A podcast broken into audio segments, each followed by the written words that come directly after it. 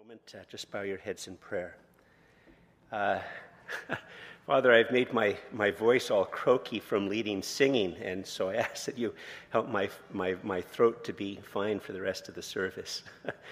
Father, a small prayer, but we know that you care about even the small things in our lives. Father, far more importantly, um, you have written a text of the Bible that um, we turn our eyes and our ears and our mind away from.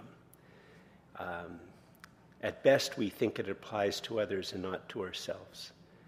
And so, Lord, we ask that uh, you would do a, a, gentle but wonderful work of mercy and grace in our lives and bring this word uh, deep into our hearts, uh, that we might know the, the full warning and the full promise, the depths of both in our lives claiming, heeding the warnings, believing the promises, and growing in liberty and freedom as we live to bring you glory. And we ask this in the name of Jesus, your Son and our Savior. Amen. Please be seated. so, uh, true story. I once, once was invited to give the commencement address uh, for the graduating class, the graduating ceremony at a small Christian, uni- uh, small Christian university. And um, so I was thinking about what to say, and, and they told me I could say whatever I wanted. And uh, I don't know, like me being me, a bit angular, I guess, I, I chose the Acts 17. Uh, which is this, the, the, the story, the part in Acts 17 where Paul goes to Athens. and uh, the, the message I gave them was uh, that there's only one place in the Bible where it talks about the city uh, or the area being completely and utterly full of idols. And the one place in the Bible where it says that there are many, many, many idols is the functional equivalent of the modern university or college. and then they went on to talk about idolatry, and I've never been invited back to give a commencement address. Um, probably what they were hoping I would talk about would be something like the normal commencement addresses, probably at Christian universities, but definitely if you go to a, the University of Ottawa or Carleton or Queen's or some other university, McGill, or you go to a high school or junior high, and usually, when there's a commencement address, they, they say that you need, to, um, you need to know yourself. You need to be true to yourself. You need to, only you can do you. You need to uh, you need to follow your dreams, follow your desires, that you need to go and, and change the world, that you've uh, now been equipped to do great things and good things, and you should pursue that, and you should go for that, and you should do that. And that is probably what they were hoping that I was going to say to the Christian University students who are graduating, and their family, and the current students, and the professors. And I neglected to do that. But if I had done that, I would probably, maybe I would have gotten invited back the thing that I should not have done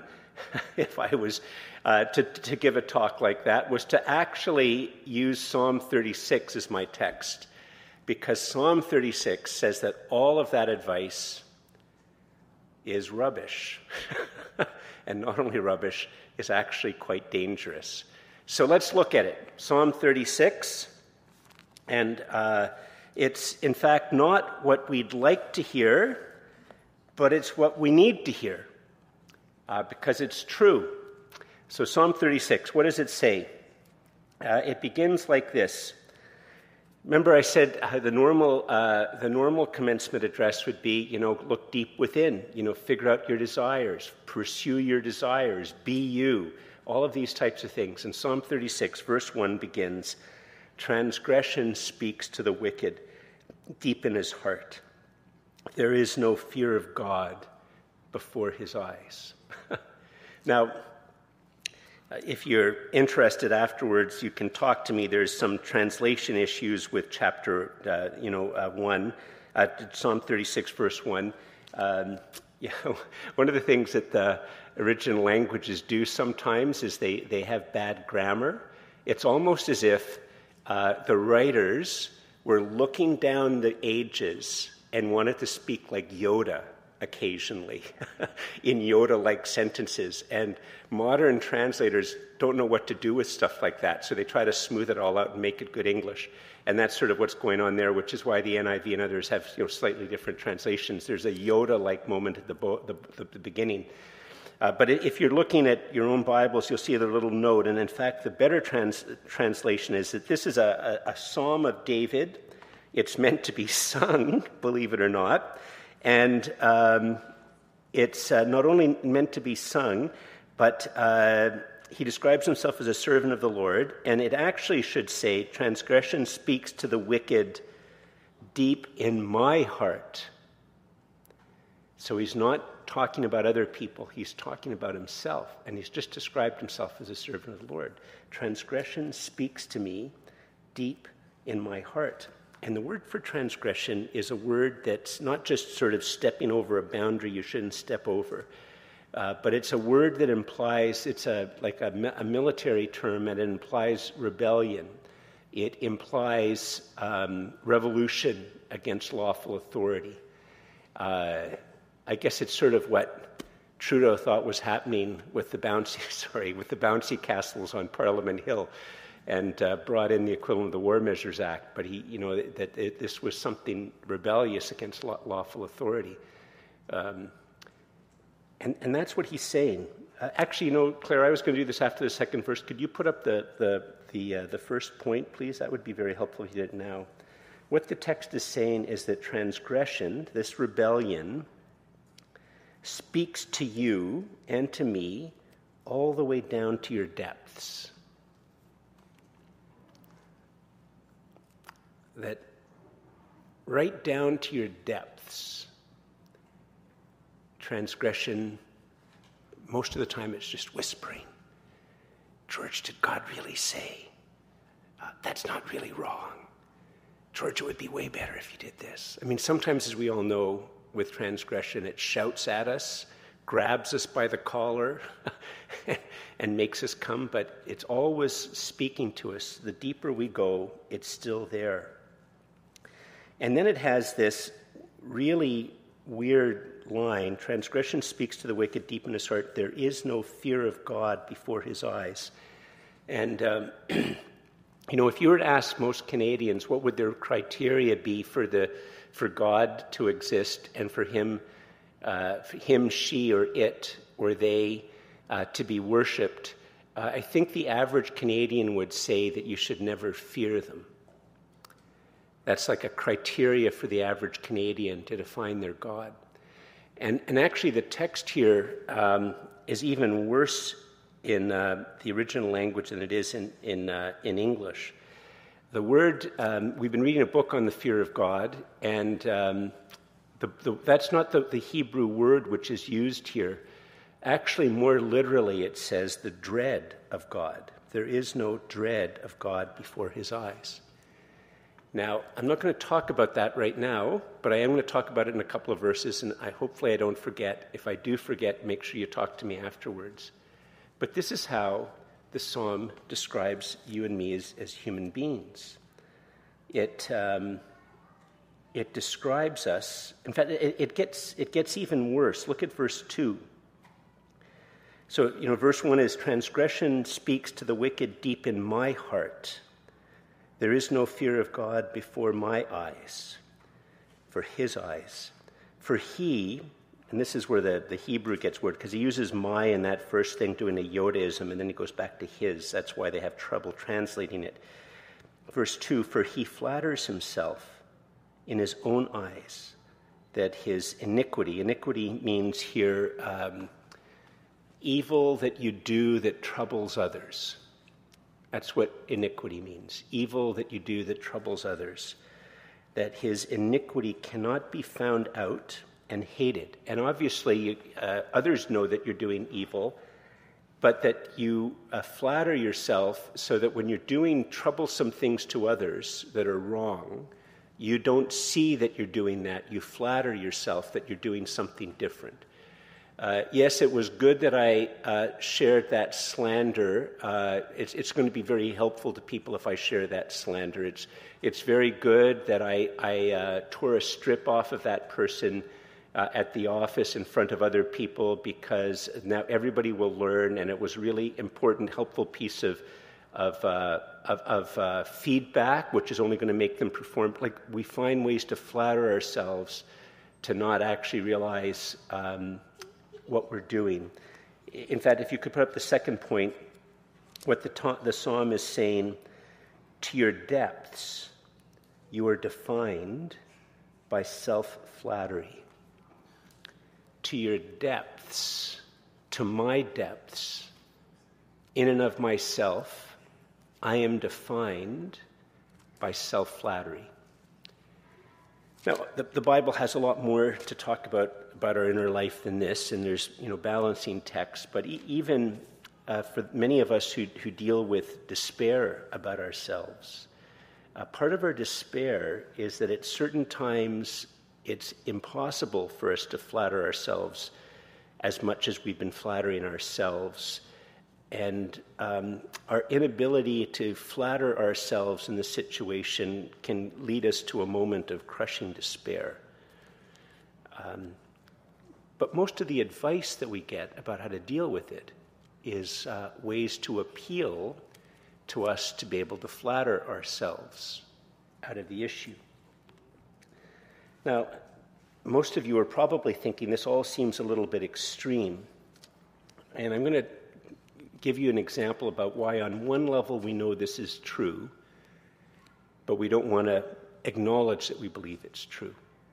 I, in fact, I'm going to give you an example in a moment that Hollywood knows that this is true. Uh, Tinseltown. Uh, but it both knows it's true and actually models verse 2 uh, in a very, very subtle and uh, a way that we can easily drink down. And so we, we understand this about human beings, but we do it in such a way that fills us with self flattering pride. But before I do that, let, us look at verse 3 and 4, and, and, then we'll, we'll, go, we'll go back. Look at verse 3, it goes like this it continues. Uh, the words of his mouth are trouble and deceit. In other words, they're not true, they deceive. Uh, he has ceased to act wisely or prudently and do good. He plots trouble while on his bed. He sets himself in a way that is not good. He does not reject evil. And, and those last three little lines, which all sort of connect with each other in, in the Hebrew poetry, is uh, that even while we're on our bed before we go to sleep or in, in, in, the morning when we wake up, we, we think about ways that we can get even or we can make that deal or we can, um, you know, talk in such and such a way that we're going to get what we want or get out of trouble or, or whatever. And, and then the second one, he sets himself in a way that is not good. It's uh, that there's times that we just um, we, we just we're not going to move. We're not going to we're not going to change. We're, we're we you know on, on one hand uh, others might say what you're doing isn't right it's not helpful it's it's wrong but we set ourselves in that way. We're not going to budge. We're going to be persistent in it. And then uh, the final one is that we don't reject evil either when we're plotting or thinking about or scheming about what we're going to say to get what we want or to get out of trouble or to gaslight people or to do some other type of thing like that uh, but, uh, but we don't want to, we, we sort of don't want to reject anything that actually might be wrong. Now, as I said, many of us probably think that, um, that this is too extreme. But here's a couple of things to consider. First of all, every single one of us, if we're honest, knows somebody who this is described. That often what we describe now, it's a, it's a common problem, is uh, flaming narcissists and probably every single one of us knows somebody that's a narcissist and they're causing trouble in their own life and they don't seem to see it. Uh, and one of the things about people like this, like these narcissists, is they, uh, if they were to hear a, a, text like this without me talking about it, uh, or maybe I'd just say a couple of very simple things about it, they'd say, "Oh yeah, I know somebody that that describes." You know, one of the funny things about the narcissist who thinks it describes another person is that they don't think it describes themselves.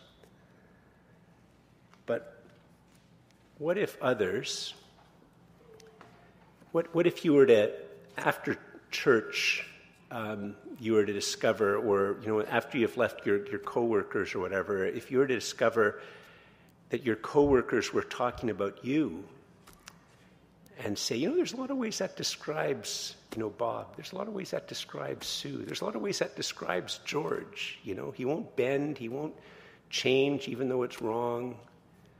And he seems completely blind about it, and he sees it in others but doesn't see it in himself. Like, what about that if that's a possibility? If we all know people that to some degree this describes them,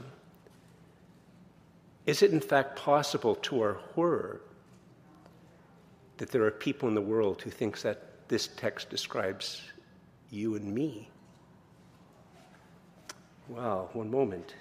We don't want to think that. Why? Because we flatter ourselves. But here's how Hollywood shows that we are that this text is true. There's lots of examples, I'll just give one. But you see, one of the things that we'll say, well, George, that might be true. You know, that there's a type of superficial thing that we do that's sort of wrong and it's it's superficial. But you know, deep down, like one of the things that I don't know if Jordan Peterson still says this. I don't follow Jordan Peterson really closely or anything like that. But I mean, one of the things that he talks about all the time is the divine spark, which implies that there's very, very deep down at the very center of us, there's some type of divine spark, which is good. And it's a very, very common, in, in other words, uh, what Psalm 36 says goes against what Jordan Peterson says. It's a, a weakness in his thinking. And, uh, but maybe he's changed. I don't know. Maybe that's from a couple of years ago. Um, but you know, many people will say, "Well, George, you know, yeah, you know, but yeah, maybe at the superficial level, you know, we say things to hurt people, but deep down, deep down, deep down, we're not like that." But think of disaster movies, or like movies where like the world is about to end in some way. Uh, on my holidays, one of the things I did at the beginning of my holidays was rewatched the Brad Pitt film World War Z. Uh, nothing like zombie invasions to get the to, to say you're on holidays. And uh, in lots of ways, I really like the movie. By the way, if you're curious, the book is a hundred times better. But uh, you know, it's a fun movie. But but what do movies like that show? What do movies like you know the aliens have invaded, um, the virus is spreading, uh, the zombies are invading, the world as we know it is about to come to end. It always features two things, and one of the things it features is this that when it comes down to your self preservation and all the external things are gone, we reveal ourselves as we really are. And what we really are is looting, violent, raping, transgressive people. Take away the veneer, take away the worry that if I was to fully act on that, I'd be fired from my job and people wouldn't like me and my wife would divorce me and my kids wouldn't want to have anything to do with me. Take away all of those external things that sort of keep me under some type of control. And deep down, every one of those zombie, virus, alien invading movies, Hollywood is saying, we will just become these violent people grasping. And one of the reasons those movies are popular is because we say yes. That is what people are really like. Good grief! They're saying transgression speaks to the wicked deep in his heart. There is no dread of God before their eyes, and they flatter themselves in their own eyes that their iniquity cannot be found out and hated, and their words are trouble and deceit. They've ceased to act wisely and do good. They plot trouble on their bed, set themselves in a way that is not good, and they do not reject evil. And they say, That's actually true. It's what World War Z says. But then it flatters ourselves. Because why do we watch movies like that? We watch movies like that because inwardly we think, I'm not those bad people. I'm Brad Pitt. I'm the noble one protecting my family who's going to save the world. What have we just done? You see, that's, that's what Hollywood does. It says this is what human beings are like, but then it provides a means by which we say that's what all the other human beings in the world are like. But I'm Brad Pitt. In other words, I'm saying what's going to happen to all of you, the zombie thing, you're all going to turn into those types of people, but not me. I'm Brad Pitt. And you're thinking to yourself, George, that's completely ridiculous. I'm Brad Pitt. You're going to be one of the guys out there doing all those terrible things. And we're all thinking that. And in, in an odd way, movies like World War Z show that we actually believe that this is true and that we actually act on it. In, in fact, if, if, you just think about it at work, if you think about it, you know, you, you, the, the, other coworkers and stuff like that, or your neighbors, and you think, really, you think you'd be the one who'd be Brad Pitt? No way. You'd be one of the first people out there doing all the bad things and hoarding things. Now, if the, the sermon and the psalm just ended right there. I say, go in peace to love and serve the Lord. It's just a pretty depressing type of thing. But the psalm does something which is very different. And what we expect now from our culture and our hearts is we expect now the psalm, if it's going to continue to do certain types of things, we expect that now it's going to extol the virtue of mindfulness or yoga techniques, or it's going to talk about how you should go to Mass every Sunday, or how you should homeschool your kids, or how you should listen to uh, a show on Christian radio on a Sunday afternoon that will tell you the four types of steps that you need to do uh, to have success. Uh, or it's going to talk about how beside your mirror you need to have a Bible verse that says, you know, I can do all things through him who strengthens me. I love the Bible, uh, Babylon Bee meme that says, I can do all things through a Bible verse taken out of context. Um, uh, but that's, that, that, that, those things sell lots of books and make lots of money, and that's what we expect to do. But the psalm does something completely and utterly unexpected. Well, let's look. Verse 5. So, verses 1 to 4, it's been this sobering reflection that transgression speaks to you and me all the way down to your depths, uh, and it speaks to my depths, and that to my depths I am defined by self flattery. Um, and then that the psalm goes like crazy. Verse 5 Your steadfast love, O Lord, extends to the heavens, your faithfulness to the clouds, your righteousness is like the mountains of God, the greatest mountains. Your judgments are like the great deep. Man and beast you save, O Lord. Completely different direction from what we're expecting. You know, it, it, he, all of a sudden it says your steadfast love, and, and steadfast love means um, it means that God's love is, is steadfast. It means it's, it's unfailing. And uh, it, it means that it's pure. And it's also a type of love, that word, it, it's a type of love that's relational love, that's, uh, uh, that includes human beings. It's, the, it's a love that described that's of God's very nature that He extends to the human beings described in verses 1 to 4 and that he will make a covenant with them. And this steadfast love extends to the heavens. In other words, as far as you can go, as high as you can go, you will never go so high that what characterizes the triune God is steadfast love. Doesn't matter how high you go into God, doesn't matter how further in and higher up you go into Him. At every moment that you go higher up and higher up, all you see is the steadfast love of the triune God. And then it says your faithfulness, and the word faithfulness, that faithfulness is a good word, but in Hebrew it also has this aspect of dependability, of solid ground. It, it would be as if, um, you know, in, in, in February and March in Ottawa, it, it, you know, it's hard to believe, but we'll have a, a big snowfall. And then after the snowfall it'll get warm and uh, and they haven't plowed the, the sidewalks yet. And so everything is sludge. You know that when you're trying to walk through that snow that's that's like this it's just all sludge. And then finally you get off of that onto something solid something you can step on and stand on and walk and you, you just like you, you feel like you have an energy boost because you can step on something which is solid and dependable and, and that's That's, that's what the word faithfulness means about God, that this, the triune God is, this what characterizes him. And once again, it doesn't matter how high you go, that you'll always meet this about God.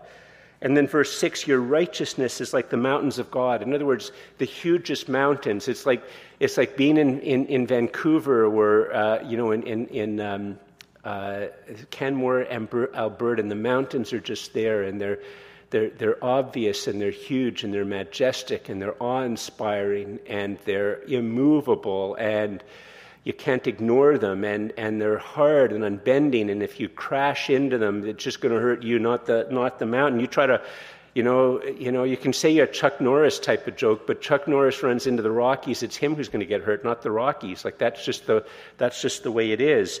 And and that's what god's righteousness his goodness his justice that's what that's it's like.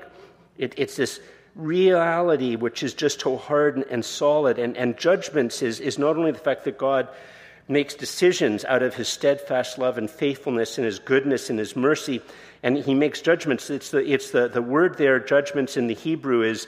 Um, I know there's at least one, one lawyer in the room, maybe there's at least two lawyers in the room, and, and that's when the, the, the, judge has made a decision and it's written down, and it implies both everything from the fact that they make decisions and that it's like the Bible, that it's, it's been written and, and we can read it and we can know it. And, and then the way that we know that all of these things are true is that God saves us.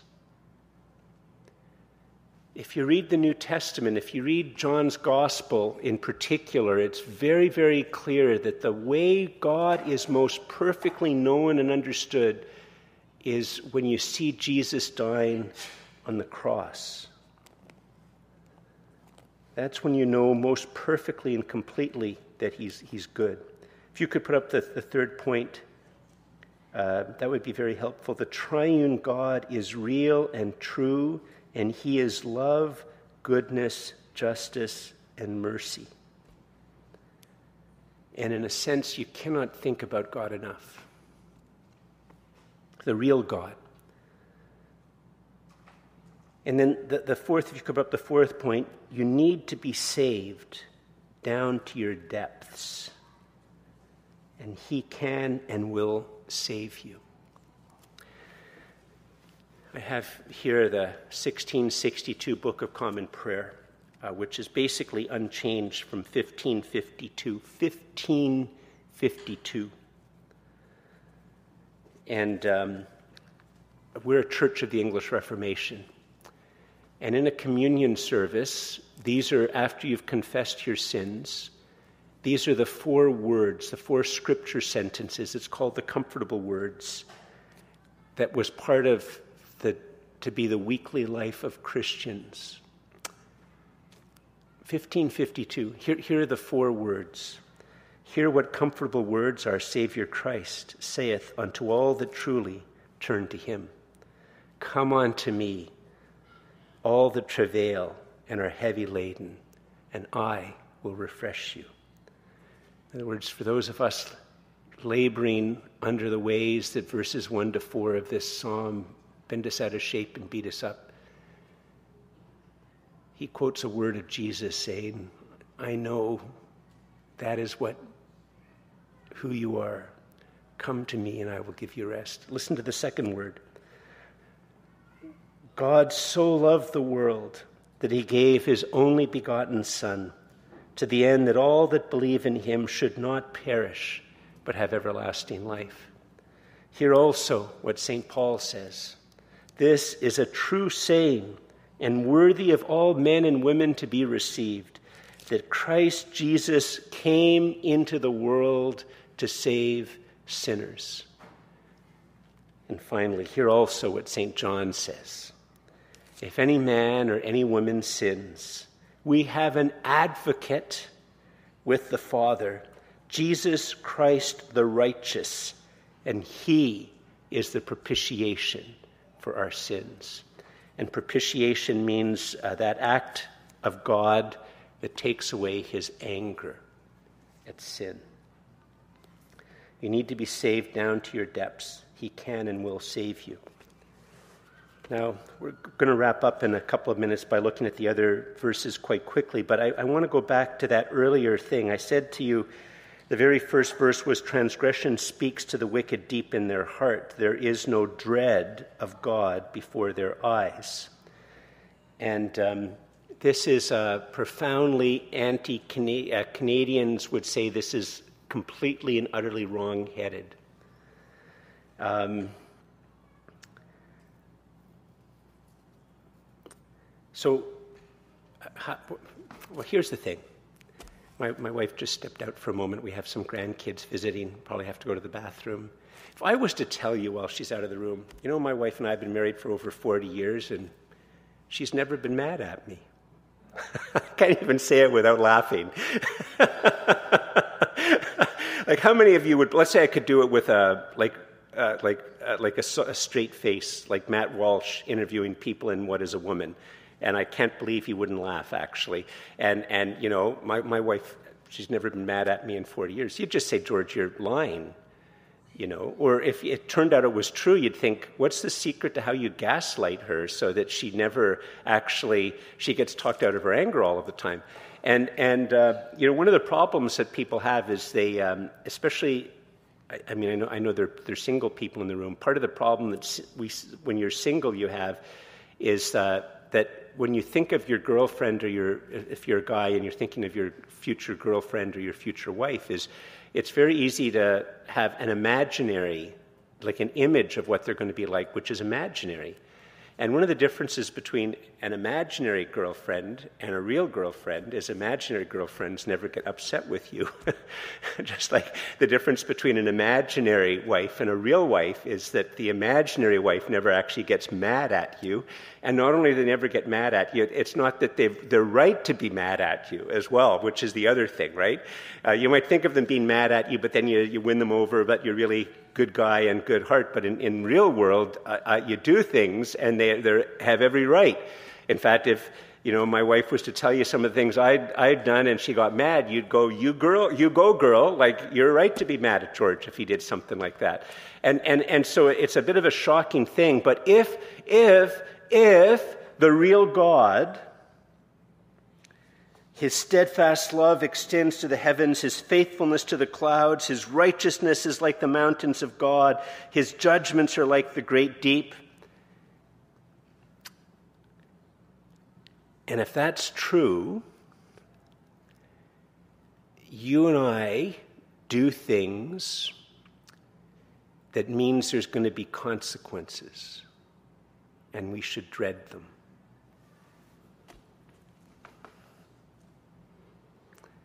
I don't recommend watching Peaky Blinders, but I, I just finished the sixth season, and uh, there's a scene towards the end where one character says to the main, the main guy after he's killed somebody, um, that uh, he says, I, am not going to, there's some swear words in it, which I won't say, but basically he says to them, I can see how other people are going to go to heaven.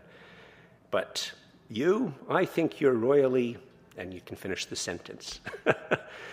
and we should dread the consequences of our action if God is real. See, the, the fact of the matter is, is the average Canadian, what they long for is an imaginary God, not a real God. Because just like a, a real wife or girlfriend will get mad at you because you will do things which are wrong and they will be right to be mad at you. If there is a God who's at all described by justice and goodness and mercy, you are doing and have done things that mean that you will have consequences and you should dread that. And what describes the average Canadian is that if I was a stand up comic and I got up and began, uh, you know, lately I've been you know, worried about how God's going to treat me for some of the things I do, and everybody would laugh because it's ridiculous to even think like that. And they'd know they'd go on and make fun of you know, whatever the priests or the Bible or whatever types of things. And that's what Canadians are like. We, we don't have anything that makes us think that this is wrong.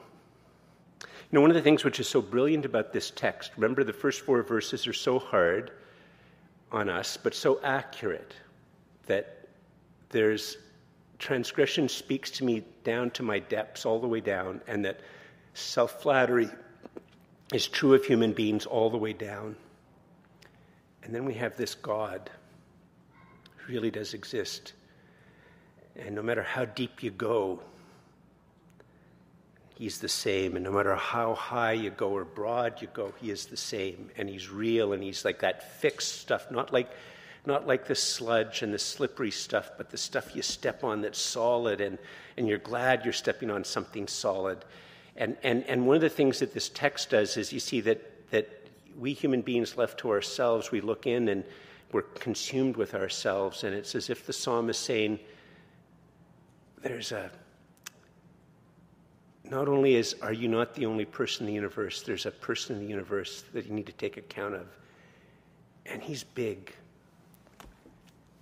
And, and you know, the life of trying to of justice and of goodness and of mercy and of beauty and of truth, it's it's big. There's this big world out there which is real. And the sun shines. Well, and look, look at the other things it's going to describe, verses 7 to 9. This is after you've been saved. How precious is your steadfast love, O Lord. Precious means of, of great value. It's, it's as, you know, if, if it's just of you know, great, incomparable worth. Your, your steadfast love to me, O God, is, is precious. The children of humanity take refuge in the shadow of your wings. It's this, image. Remember, verses 1 to 4 are all there, but it's as if to know that God, once God saves you, to realize that his longing for you is that not only do you need sanctuary from others, you need sanctuary from yourself. And there, there's this image of being covered by his wing and, and pressed up against his side, and you can you get his warmth, and you can feel his heartbeat, and you can hear his breath. And, and, and, and, and the, the children of mankind take refuge in the shadow of your wings. They feast on the abundance of your house, and you give them drink from the river of your delights. And a more accurate way of translating delights is pleasure. That you give them drink from the river of your pleasure. For with you is the fountain of life. In your light do we see light. You could put up the next points, that would be helpful, Claire. You need to feed and drink from his hand in his presence. Yeah, I, will end up, you know, and, and then you know, the next thing is, you know, you need to feed and drink from his hand in his presence. It's, uh, yeah, sure, that's, there'll be ways that I'll flatter myself and, and all of that. But you see, here's, here's the thing about it I, I need to be nourished. I need to, I need to know his delights. I need to be fed by him and, and to drink and have him provide me drink. And, and yes, there'll be ways I flatter myself and all of those types of things, but you know, it's not about it's not about me. It's about the greatness of God and his love and compassion for me and and and he's he's all those other things you know he he saved me from them and it's to receive this nourishment and this at his hands that I I need. So I can in fact even if I twist it for my own flattery but it's still good that's done and it's still truth which is said and it's still love that's shown and forgiveness that is practiced and hope that is restored and, and justice which is done and beauty which is performed and spoken and appreciated. And if you could put up the final point, the final three verses end with a prayer. Uh, David, conscious of the fact that on one hand, verses 1 to 4 describe him, on the other hand, verses 5 to 9 are true, and God is who he is, and he saved me, and in his saving of me, he calls me and beckons me to to eat of him and to, to drink at his hand and eat at his hand. And so the, the, the final point is this prayer Lord, help me remember who I am, who you are, and pray with trusting confidence. Lord, help me remember who I am, who you are. And I guess I could add what, who, what you've done for me and are doing for me. Help me to remember that and to pray with trusting confidence. Listen to how the, it ends. It ends with a prayer.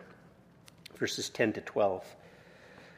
Uh, oh, continue your steadfast love to those who know you and your righteousness to the upright of heart. He's saying, just continue, Father, to send that to me. I desperately need, given how true verses 1 to 4 are.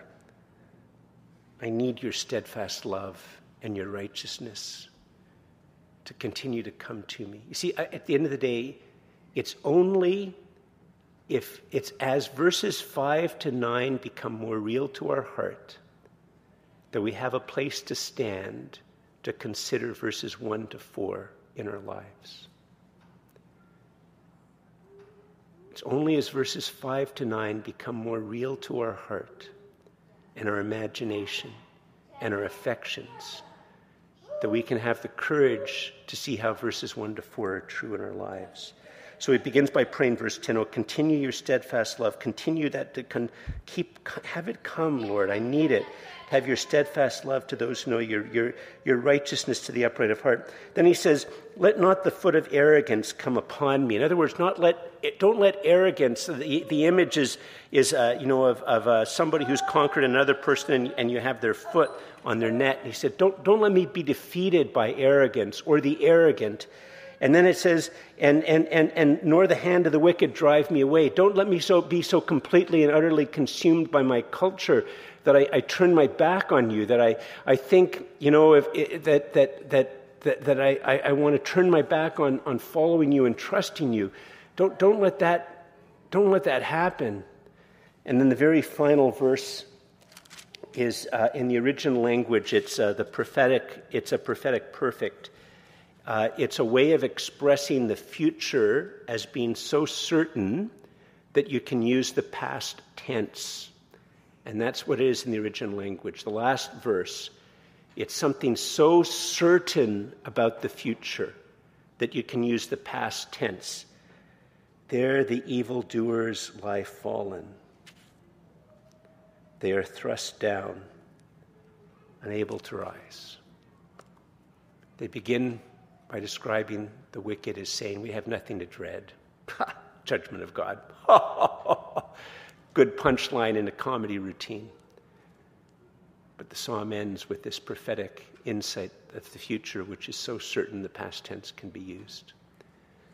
But the point of this is not, the point of this is to, to have us say, Lord, I want to, five to nine, five to ten, 5 to 11, Lord, have mercy on me. Have mercy on me, and may that be the story of my life, and help me to grow in that. And that's what God wants. That's why the scripture's been revealed. I invite you to stand and close with prayer. Let's pray. Father, it's a sobering truth to be told how transgression is something that speaks to us even to the, our very depths, and that self flattery is something which we do even to our very depths.